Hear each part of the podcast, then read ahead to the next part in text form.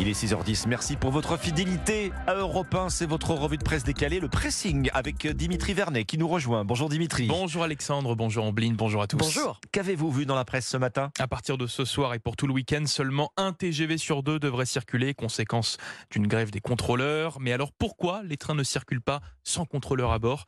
Réponse dans un instant. C'est une très bonne question. Ombline. Alors qu'en Angleterre, le roi Charles III est soigné pour son cancer, ce focus sur notre Louis XIV à nous, qui était malade toute sa vie. Pourtant avec un, très long règne. Alors Oui, moi je vais dira. vous emmener sur les hauteurs de Gap dans les Hautes-Alpes où une station de ski euh, prend un peu le contre-pied de la plupart des autres. Elle fait le choix de renoncer maintenant au canon à neige.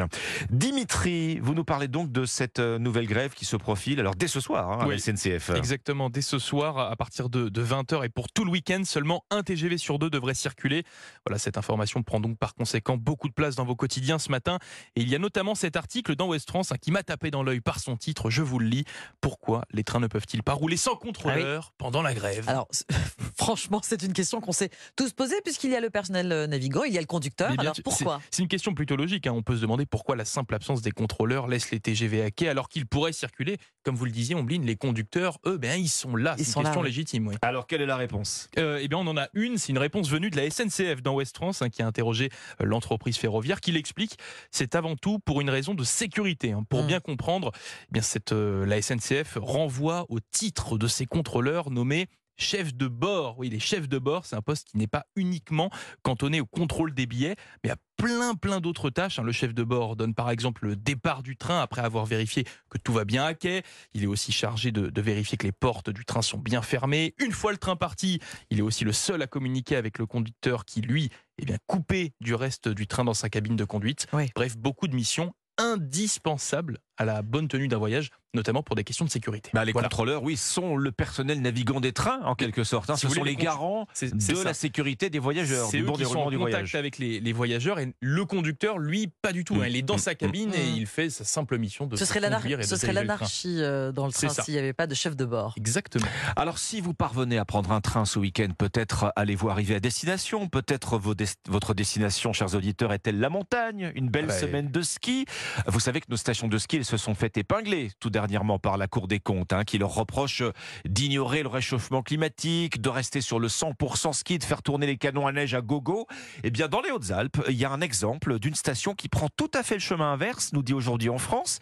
La station de Gap-Bayard, elle, elle a décidé de dire stop à ces canons à neige. Ah oui, donc la station abandonne la, la neige artificielle, Alexandre? Mais oui, parce que cette neige de culture, hein, comme on dit aussi, elle est devenue trop chère à produire. 60 000 euros de facture par hiver pour cette petite station. Ah oui. Hein, hein. pour gagner finalement à peine la moitié en retour sur investissement, bah ça s'appelle une impasse. Et le directeur de cette station de Gap Bayard, il a donc décidé de couper les canons à Et neige. c'est une station plutôt en, en basse altitude. Oui, oui, Ah oui, on oublie Gap Bayard. Bah oui, on est sur les de hauteurs de, de- Ah oui. de la ville de Gap. euh, voilà, 1246 Ah oui. mètres d'altitude. Donc effectivement, cette station, elle fait plutôt partie des, des stations en première ligne face au manque de neige qui, de toute façon, va s'accentuer. D'ailleurs, les trois derniers hivers là-bas ont été catastrophiques et à grand-peine, les canons à neige euh, arrivaient à maintenir une petite boucle de ski, vous voyez, à- d'à peine plus d'un kilomètre. Mais c'était devenu un gouffre d'énergie. Alors oui, c'est un crève-cœur. On est forcément triste de moins skier qu'avant, voilà de ce que dit le patron des pistes. Mais maintenant, il s'en remet à la nature, c'est-à-dire que seule la neige naturelle va permettre de skier ou pas. Euh, mais voilà une station qui assume en fait de prendre le virage Mm. imposé par le réchauffement, c'est-à-dire ne plus seulement mettre en avant le ski, mais valoriser le sport nature, en fait tout ce que la montagne garde à offrir. Et puis finalement, bah, les années, les décennies passant, on ne va plus avoir le Mm. choix. Ah Oui, Ça- c'est une décision qui va euh, pour éviter d'être contre nature, entre guillemets. Contre euh, nature, c'est ça. exactement. Il y a la randonnée, par exemple. Bah oui, ça permet, montagne, ça par permet de valoriser d'autres euh, sports en montagne qu'on pratique l'été, mais qu'on va pouvoir également Et pratiquer qu'on l'hiver. pratiquera toute l'année, effectivement.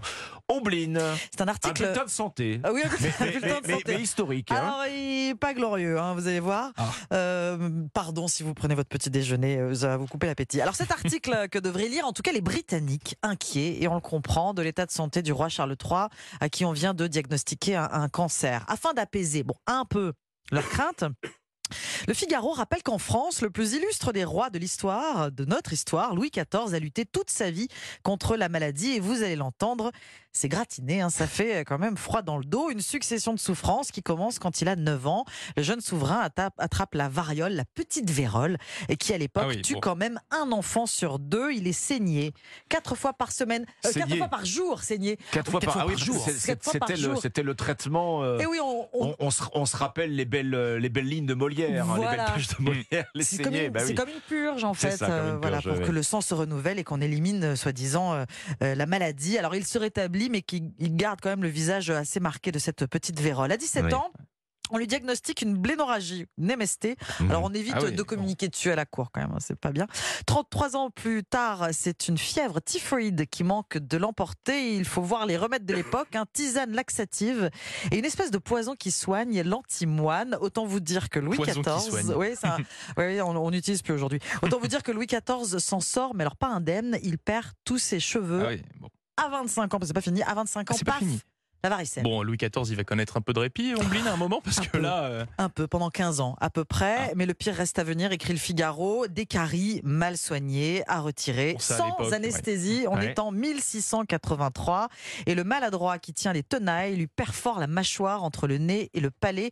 La fissure est si importante que lorsque le roi boit, le liquide ressort par le nez. Mais quelle c'est horreur. ouais. Nouvelle Ah. opération. Vous en avez encore des comme ça On bleed mal, J'en ai encore au magasin. Nouvelle Ah, opération au fer rouge. Opération au fer rouge sans anesthésie toujours. On est obligé de Oh le là. maintenir, le roi Louis XIV. À 47 ans, il a plus de dents. Alors c'est vrai, Eh ben, euh, vous me le rappeliez hors antenne tout à l'heure, Alexandre, quand je gloussais, hein, je veux bien l'avouer, euh, devant cet, cet article du Figaro, il est le roi quand même qui a régné le plus longtemps en France. Bah, c'est un règne de dingue. 72 ans, vous vous rendez compte à, à une époque quand même où l'espérance de vie, il faut quand même le rappeler, hein, euh, au siècle de Louis XIV, l'espérance de vie d'un- homme, d'un Français, c'était à peu près 40 ans, je crois. surtout hein. quand on ajoute toutes ces maladies, là, Ouais, Omblin, oui. enfin, je veux dire, c'est Ah, puis il compliqué. faut, hein. faut voir l'état aussi de la médecine de l'époque. C'est hein, vrai euh, aussi. voilà. c'est vrai Bon. aussi.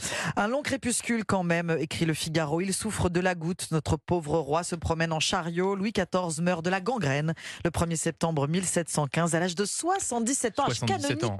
Oui. de 77 ans. C'est énorme hein, pour l'époque. Sacrément courageux quand même. Bah, sacrément Bah, courageux. Vous savez que c'est de cette époque-là que vient l'expression euh, mentir comme un arracheur de dents. hein. Oui. Euh, vous, vous disiez sans anesthésie, vous Sans imaginez les anesthésie. tenailles là. Bon, Vous imaginez Oh, roi oh, ou pas, euh, c'est la même. hein. Bon, bref. Voilà. C'était- C'est à dire dans le Figaro. C'est-à-dire hein. dans le Figaro. Figaro. Non, non, c'est très très complet et c'est franchement très enrichissant. Pour les curieux, les courageux. Voilà. Exactement. Le précis. C'était votre revue de presse décalée, comme chaque matin sur Europe 1. Merci Ombline. Merci Dimitri Vernet.